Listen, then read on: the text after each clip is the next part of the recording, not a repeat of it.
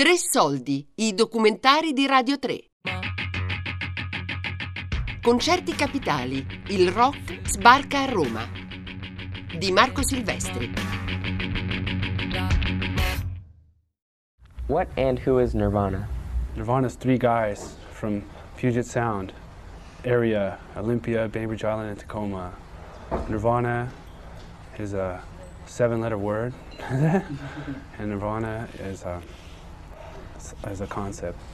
Nirvana is a three-piece underground alternative grunge rock band from Seattle, Washington, or the outskirts of Seattle, Washington, and that's about it. I mean, that's what we are.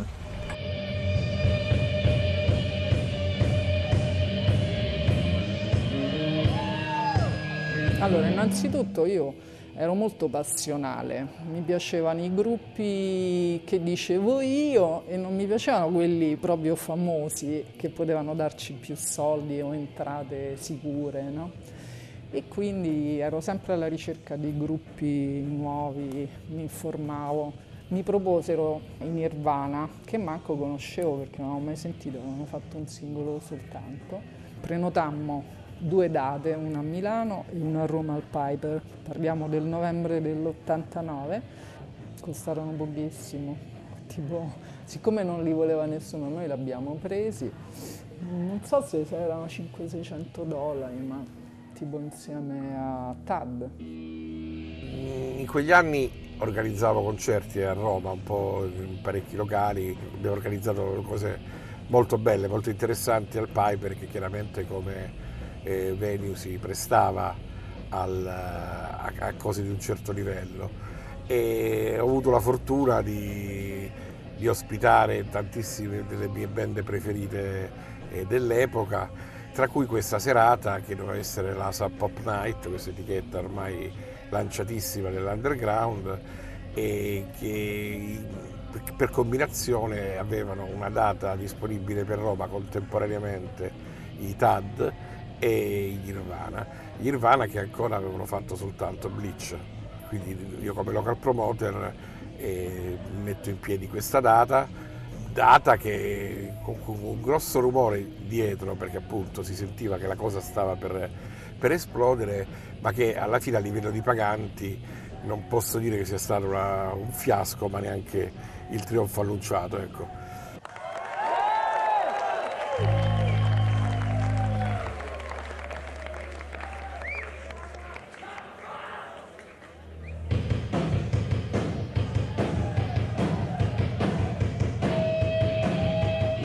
Nirvana arrivarono al, a Roma nel tour promozionale di Bleach, il loro primo album. Eh, c'era già un certo interesse a livello underground, diciamo, parliamo proprio di appassionati, per questo eh, movimento eh, che arrivava dagli Stati Uniti, da Seattle, questo lo chiamavano grunge, eh, questa musica che riprendeva eh, l'hard rock eh, con un'attitudine però quasi punk, eh, mischiandola con altre cose. I Nirvana all'epoca non erano un gruppo importante del, del, fenomeno, avevano appena fatto il primo disco, eh, non erano considerati ancora come so, i Soundgarden per dire che avevano già più carriera alle spalle, tant'è che quando suonarono a Roma erano la spalla di un altro gruppo sub pop eh, cioè i TAD. Eh, quindi aprirono questo, questo concerto, il pubblico non era propriamente il pubblico delle grandi occasioni, il Piper è un locale storico ma non è un locale enorme, eh, dentro c'era gente perché appunto c'era curiosità, eh, però comunque parliamo di centinaia di, di, persone, ricordo bene che ci si muoveva anche abbastanza in mezzo al pubblico.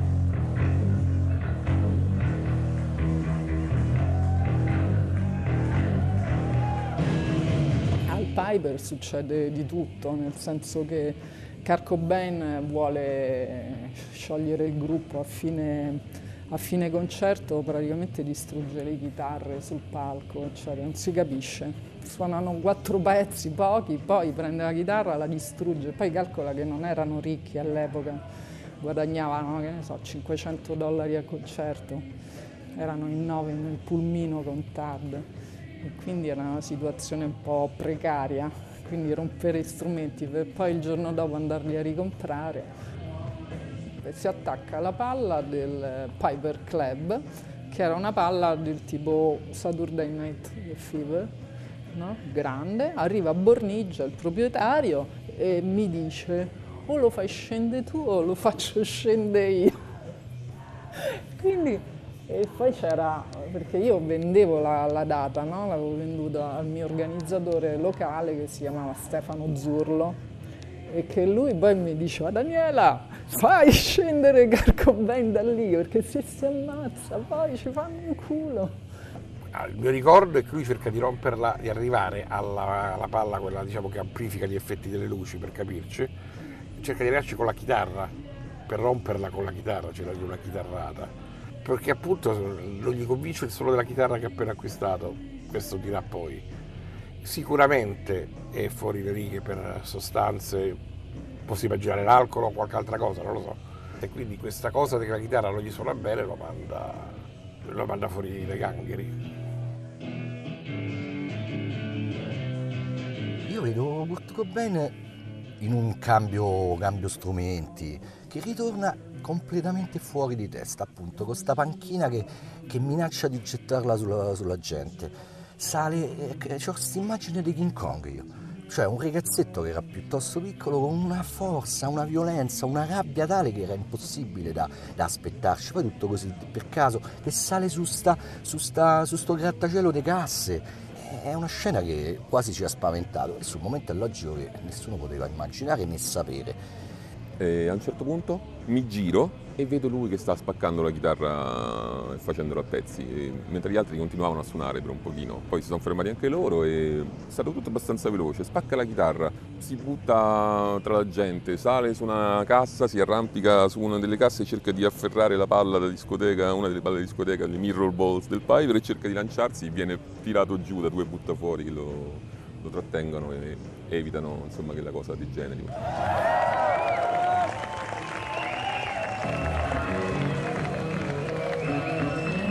E si arrampica sulla torre delle casse dell'amplificazione cercando di colpire le luci del Piper che chiaramente funzionava spesso come discoteca quindi aveva parecchi effetti di luce anche molto costosi avendo io diciamo tra virgolette noleggiato il Piper ero il responsabile dei danni che ci sarebbero stati quindi corro a, mh, mm, verso di lui per riportarlo a, alla ragione. E quindi lo strattoniamo diciamo sotto le casse senza farlo cadere in maniera troppo rovinosa e, e vediamo che lui è completamente in preda a una crisi di nervi, diciamo. Saliamo sul palco da dietro e lo buttiamo giù dalle, dalle casse, e senza appunto fargli fare male, eh, lo, lo, lo strattoniamo e lo teniamo, insomma, non è che... Lui un, un ceffone gliel'hai dato? Dopo, giù. Una volta lui arriva giù comincia a urlarmi in faccia quindi la, la, la, cosa istintiva che noi gli do il ceffone, ma, ma non per, per, fare male, per farlo eh, riprendere. E la cosa insomma funziona, chiaramente poi puoi immaginare, man mano lui diventa famoso questa storia che devo dire ha girato anche poco perché mh, io non l'ho mai raccontata, nessuno me l'ha mai chiesta, e però nel giro di amici, nel giro di addetti ai lavori diventa una specie de, di, di, leggenda, cioè che il titolo si tira fuori quando mi si vuole prendere in giro, no? L'uomo che ha picchiato Kurt Cobain, ma, ma non ha picchiato nessuno. Insomma. No, guarda, mi, mi, raccontano dopo, perché in quel momento almeno io non lo memorizzo, che lui in, nel camerino in realtà continua questa crisi, spaccando tutto, cioè lì chiaramente poca roba, divanetti, tavolini, e che per evitare che io lo, lo, lo redarguissi nuovamente, Daniele e altri addetti ai lavori mi trattengono fuori con varie scuse per evitare che io vedessi lo scempio, diciamo. Ero abituato agli scempi dei camerini, non mi avrebbe fatto impressione, invece appunto la palla delle luci era una cifra con parecchi zeri probabilmente. E lui era anche, mi ricordo che ridevano come sotto i baffi, poi Kurt Cobain, Chris Novoselic, sapevano che l'avevano combinata grossa, distruggendo tutto, però avevano fatto anche spettacolo, no? Finisce questo micro concerto. nessuno si occupa di, dei pezzi della chitarra in quel momento, rimangono sparsi lì sul palco per uh, il resto della serata, quindi la gente se ne va, tornano tutti quanti a casa, smontano tutto quanto, in qualche maniera i pezzi di questa chitarra vanno a finire in varie parti di Roma. Una parte, la principale, finisce in questa sala prove al Colosseo, in cui andavano a suonare tutti i gruppi di Roma in quel momento. Ed è stata lì appesa come cimelio forse una decina d'anni. E un mio amico ha preso la fine del manico con con le chiavette per l'accordatura. E io sono venuto in possesso di questa cinghia che è visibile in alcune foto del, del concerto, ci sono delle, delle, foto fatte lì in cui si vede questa cinghia orribile, tra l'altro gialla e nera, e io ne sono venuto in possesso qualche giorno dopo perché uno dei buttafuori, che tra l'altro hanno cercato di trattenere Kurt Cobain dal buttarsi dalla balconata del Piper, lavorava in un altro posto, quindi chiacchierando di, di questa cosa mi ha detto ah sai stavo lì, abbiamo raccolto i pezzi della chitarra, ma non è che vuoi la cinghia?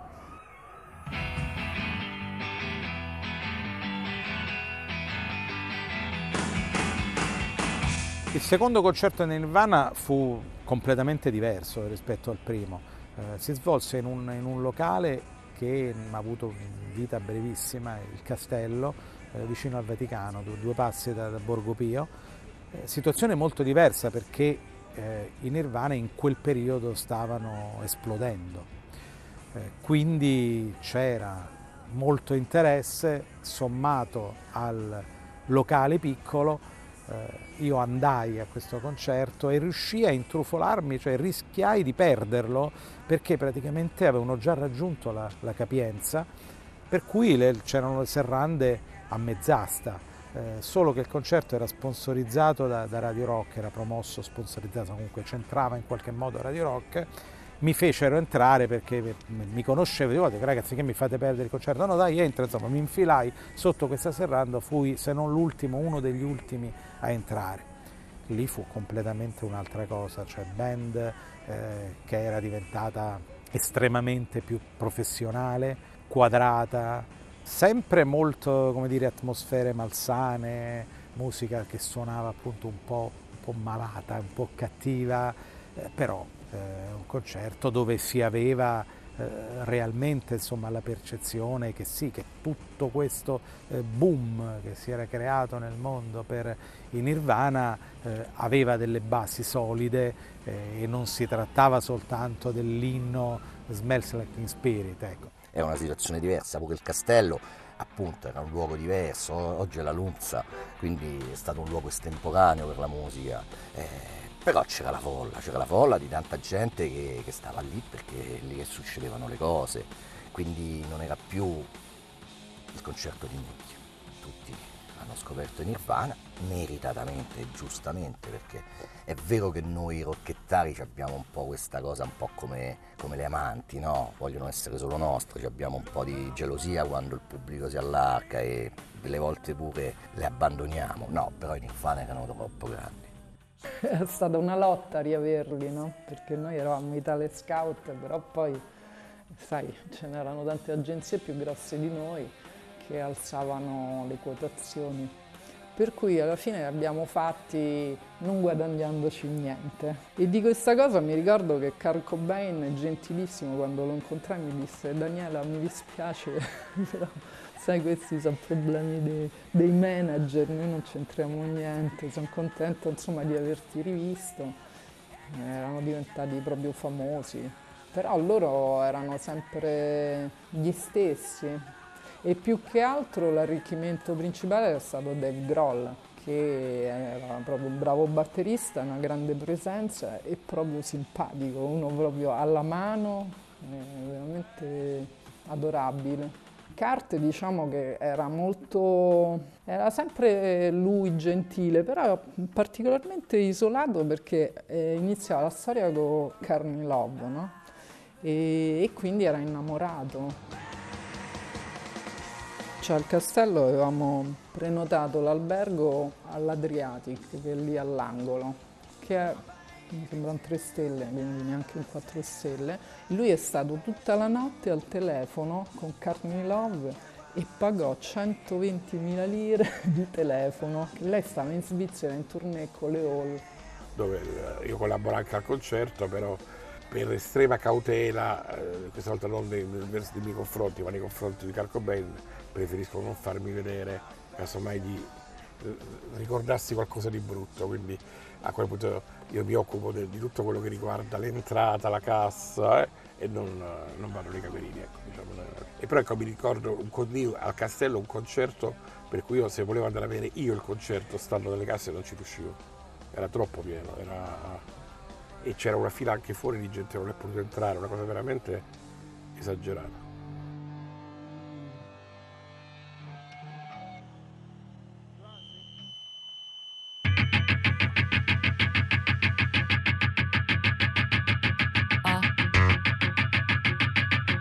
Concerti capitali. Il rock sbarca a Roma di Marco Silvestri. Tre Soldi è un programma a cura di Fabiana Carobolante, Daria Corrias, Giulia Nucci. Tutte le puntate sul sito di Radio 3 e sull'app RaiPlay Radio.